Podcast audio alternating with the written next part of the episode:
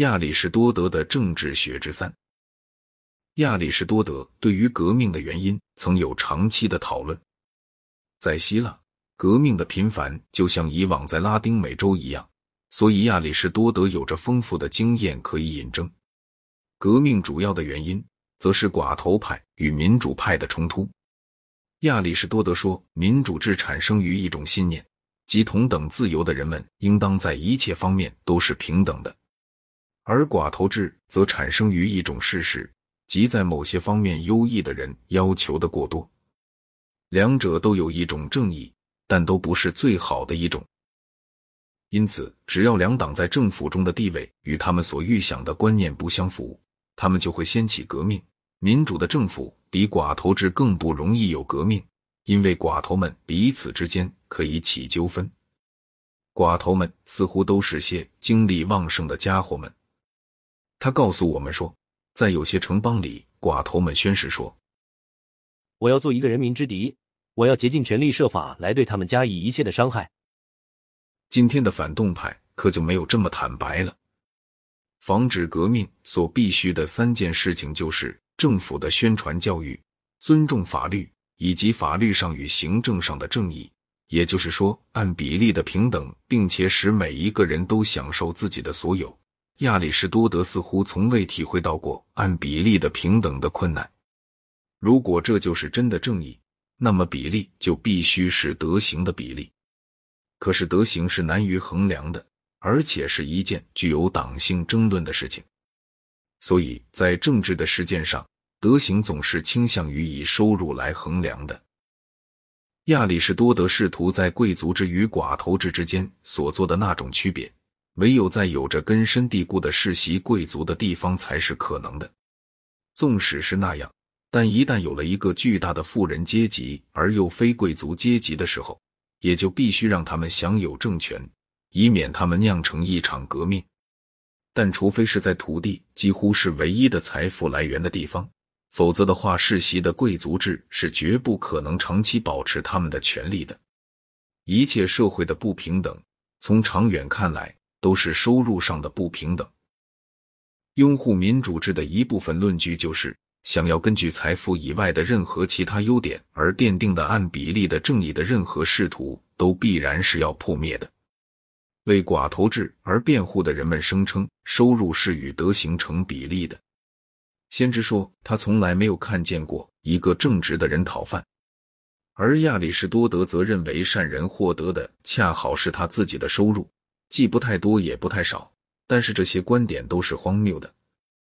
除非是绝对的平等，此外，任何一种正义在实践上都得酬报某种与德行迥然不同的品质，因此都是应该加以谴责的。关于建筑之有一节是非常有趣的：一个建筑渴望财富，而一个君主则渴望荣誉。建筑的卫兵是雇佣兵。而君主的卫兵则是公民，建筑们绝大部分都是山货者，他们是由于允诺保护人民、反对贵族而获得权力的。亚里士多德以一种讥讽的马基雅福利式的语调阐述了一个建筑要想保持权力时必须做些什么事情。一个建筑必须防止任何一个有特殊才干的人脱颖而出，必要时得采用死刑与暗杀。他必须禁止公共会餐、聚会以及任何可以产生敌对感情的教育，绝不许有文艺集会或讨论。他必须防止人民彼此很好的互相了解，必须强迫人民在他的城门前过着公共的生活。他应该雇佣像叙拉古女侦探那类的安探。他必须散播纠纷，并使他的臣民穷困。他应该使人民不断从事巨大的工程，如像埃及国王建造金字塔的那种做法。他也应该授权给女人和奴隶，使他们也都成为告密者。他应该制造战争，为的是使他的臣民永远有事要做，并且永远需要有一个领袖。全书里唯有这段话是对于今天最实用的一段话，思想起来不禁令人黯然。亚里士多德结论说：“对一个建筑来说，没有什么罪恶是太大的。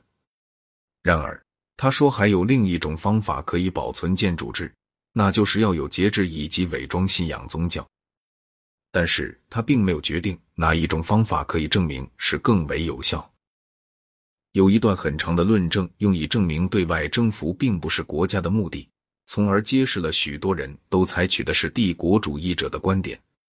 确实也有一种例外，征服天生的奴隶是正确的，而且是正当的。在亚里士多德的观点里，这就可以证明对野蛮人的战争是正当的，但对希腊人的战争则是不正当的。因为没有一个希腊人是天生的奴隶。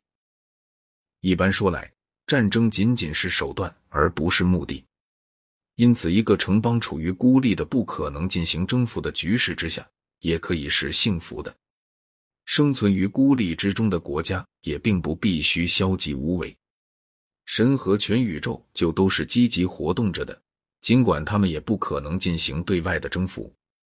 所以，一个国家所应该追求的幸福就不应该是战争，而应该是和平的活动。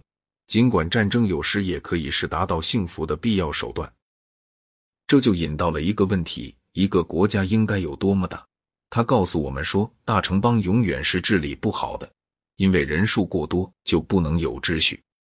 一个国家应该是大的足够多少可以自己，但是又不应该过大而不能实行宪政。一个国家应该小的足以使公民们能认识彼此的性格，否则选举与诉讼就不能做得公正。领土应该小的从一个山顶上就足以把它的全貌一览无余。他既然告诉我们说国家应该自足自己，但又说国家应该有进出口贸易，这就似乎不能自圆其说了。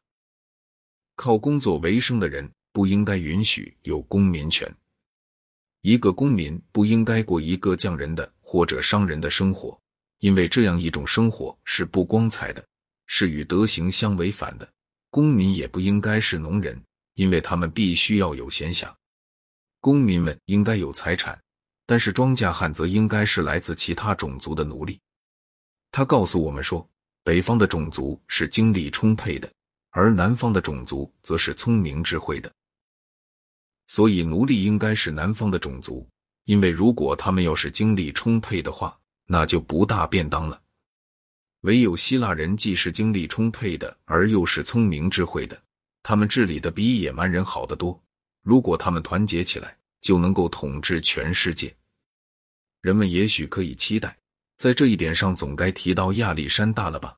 但是一个字也没有提到。